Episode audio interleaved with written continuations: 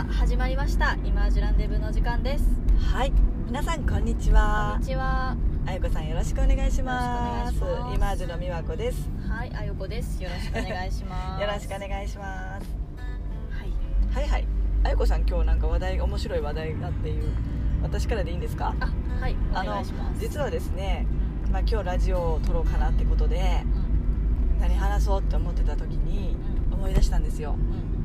うん。いや前に実はあのあゆこさんのあの就活奮闘期とかの前後のねあの辺のお話だったかと思うんですけれどもあの実はあやこさんはお友達と遊ぶのが 好きじゃなかったというかあえてお友達と遊遊ばない時間を過ごしてきましたみたいなはい。お話があったと思うんですよ、ううん、あのそこのところについてね。ん。でも本当はそれってその寂しいとかなかったんですか？とかね。そのお友達と遊ばないっていうことだけどみんなが遊んでて自分だけなんか遊んでて遊べてないみたいなことってなんかこう不安とか恐怖とかそういうのはなかったんでしょうか？みたいな声もねちらほら上がってきてたんですよ。うん。ご質問というか。はい。どうですか？その辺今日ちょっと答えていただくのはどうかな？なんて。はい思ったんですけど、ありがとうございます。あのねあやこさんがちょっとこうそのお友達と遊ばなかったエピソードからちょっと復習で、お願いできますか？あのーそれはどういうことを私が言ってたかって言いますとはい。あのー高校1年生から大学、まあ、3年生ぐらいまで、うん。結構自分自身が落ち込んでた時期だったんですよね、うんうん。その時は特に友達とあえて遊ばないようにしてた、一切ほとんど遊びませんでしたっていう話をしてたんですよ。はい。でなんでかっていうとはい。あのこう自自分に自己価値がすごく低かったので周りの友達がすごくキラキラして見えたんですよね。うんうんだからキラキラしてる子たちとずっと長い間時間共にしてるとどんどん自分の嫌なところをフォーカスしちゃってどんどん惨めになるので遊び遊びませんでしたっていう話をし今日ご質問していただいたことにお答えするとはいはい。全く寂しくなかった。です全くがつきますか？はい、これはちょっと勘違いあをー。生んでしまうかもしれないのでちょっとはい。説明をさせていただくとぜひぜひ。友達が嫌いとか、うん。そういうことでは決してなくて学校ではちゃんと仲良くするんですけどそうでしたね。そう。うんその学校以外のうん。自分のフリータイムうん。で友達友達だけじゃないけどまあ何やろうね。他の誰かとうん。遊ぶ行為が はい。嫌だったというだけで、うん。その友達が嫌いでしたという暴露話みたいなことではないんですよね、はいはいはいはいはいうん。そうですよね。なんかむしろあのその学校って決められた枠の中でうん。お友達とあの触れ合う時間っていうのはむしろ楽しそうにさえ見えたりとかまあそんな風に私には見えてたんですけどその時はやっぱりそれなりにちゃんとその場をもう割り切ってるからそれは共有する時間だからっていうことでできてたってことかな。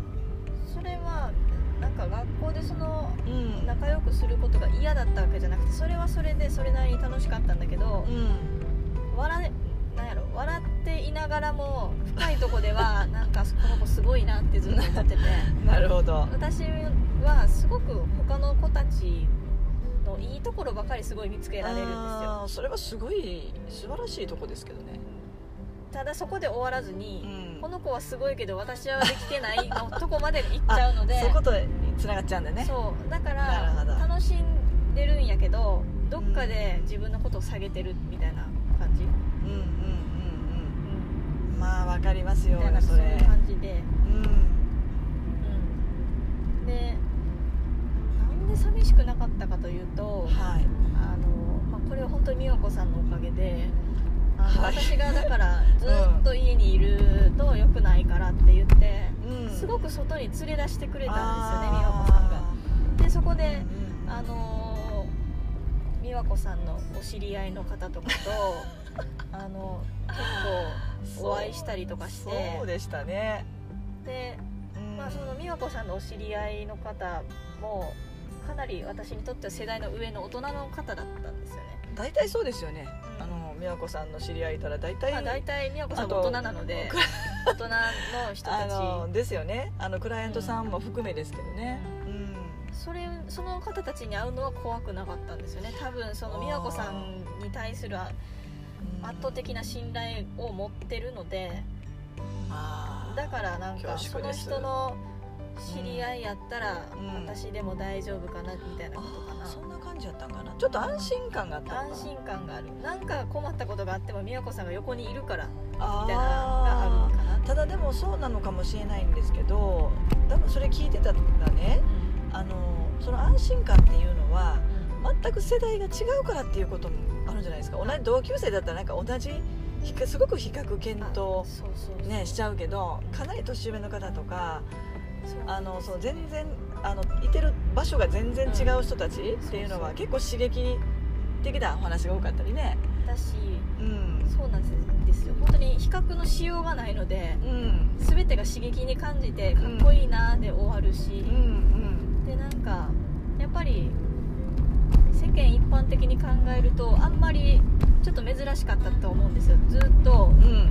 あの友達同世代のことは遊ばずにそういう上の年代の方たちばかりと触れ合う子っていうのはうん。おそらく母数的には少ないのでうん。そこを面白がってくれるうん。ようなこともあったりしてその大人の方たちが、ね。なんか面白いねみたいな。だそのなんでしょうね。なんか特別感じゃないけどうん。そういう面白いよねっていう評価をうん言ってもらえることが嬉しかったというか、なるほどそれもあると思います。ねあ要するに他のこと違うみたいなことかな、あそこに価値があるっていうふうにだんだん思い出したってことですね。そう自分はさ同級生といいてたらなんかそのスキル的なことですごく比較することが多いから、そう、ついつい自分がダメだと思いがちだけど、いやそういうあなたはなんかそういう年代のすごい違う超えた人たちと触れ合うことができたりしててすごいじゃないですかみたいな。逆にそこに価値を見出すようなことができたのかな。はいそうだと思います。すごいすごい。でもそれも一つの大きななんかほら自己価値じゃないですか。ううん。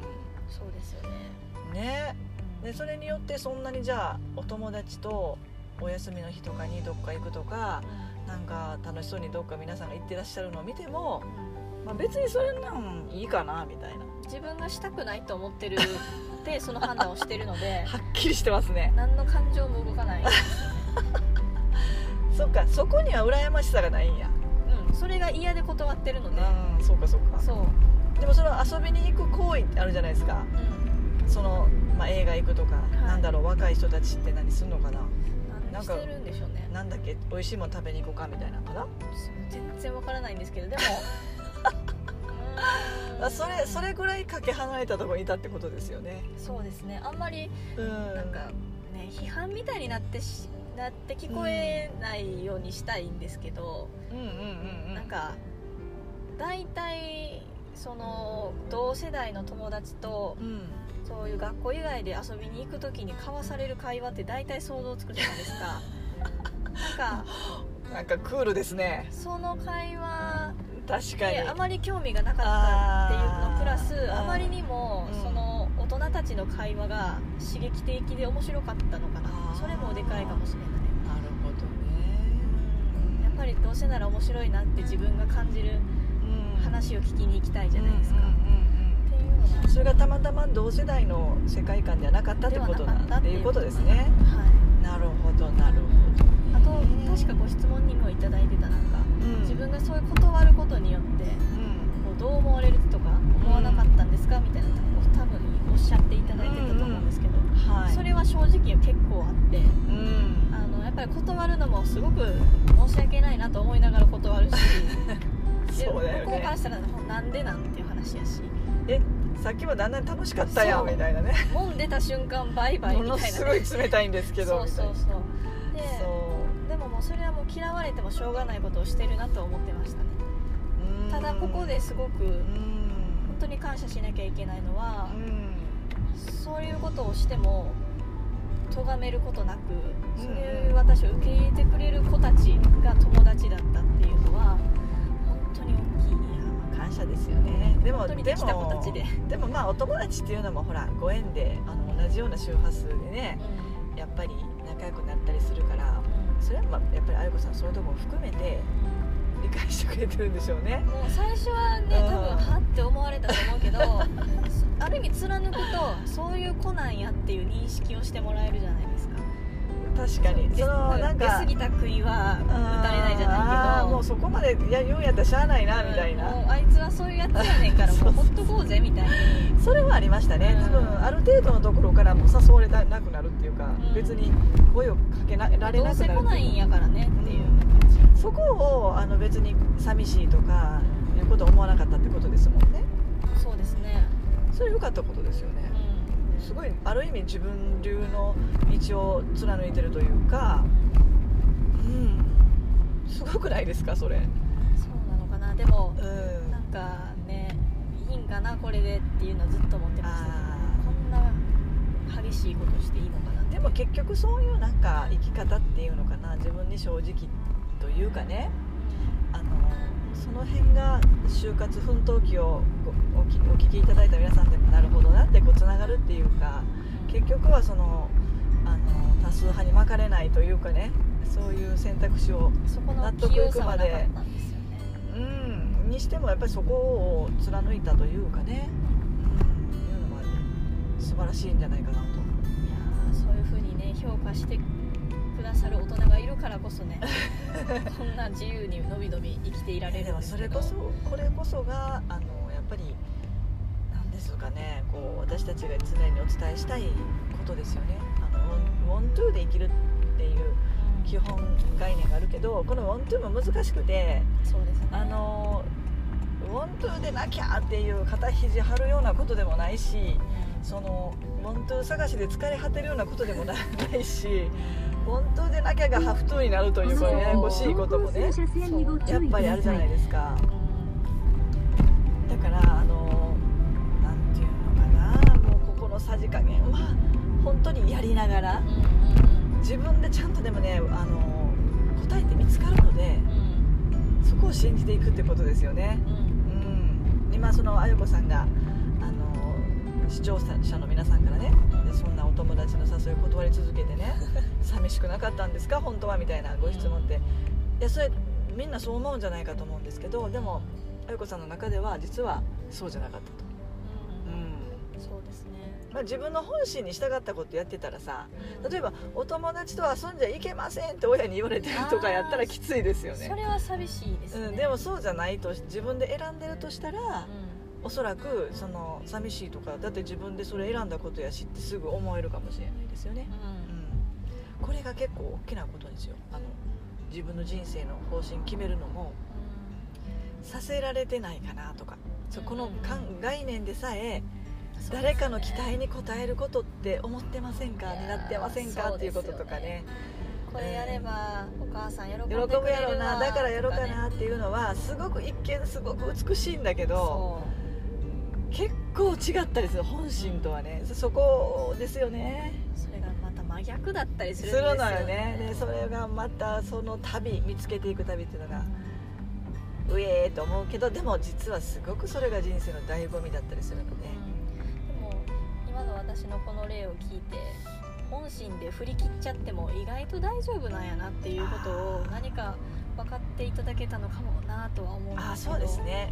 でなんかこれ言葉だけ聞いたら、うん、遊びませんでした。断りましたっていうその言葉だけ聞いたらなんていう性格の悪いやつやと思うけど、うん、でも、うん、一応私は私なりに背景の理由がちゃんとあって。ね。そう。考えた挙句ですよね、でも良かったと思いますけどね。そのその何を重要視するかっていう話だから結局、うん、そのお友達と同世代のお友達と遊ぶ時間を優先するのかそれとも、まあ、その目上の人たちとの刺激的な話を聞けるパターンを選ぶのかってあゆこさんの本心は多分その同世代じゃない、うん、いろんなジャンルの人たちの話聞いたり触れ合うことで刺激をねあの持ちたいっていうことが重要度が高かったわけですよねきっと。そうですね。だからそれが現実化どんどんしていくし、うん、そこから得るものが多かったと思うんですよね、うん、はい、だからそれも今も今のあゆこさんのお仕事にも生きてますよね考えたね、年代が全然違うそう人とすごい触れ合ってるじゃないですか。そうそう。うん。本当にそうです。ねえ、うん。無意識でやってることが得意になっていくみたいな。あの実は得意経験はすごくあの私の今の生き方にうん。影響を与えてるので、そうですよね、うん。うん。いやよかったでね。うん、やっぱり無駄なことはないなって思います、ね、思いますね。うん、素晴らしい。ありがとうございます。いやいやいやちょっとあゆこさんのあれがその辺のことが分かっていただけたらと思います。ありがとうございます。ありがとうございます。はい、はい。じゃあ皆さん次回もぜひお楽しみください。はい。はい。ありがとうございました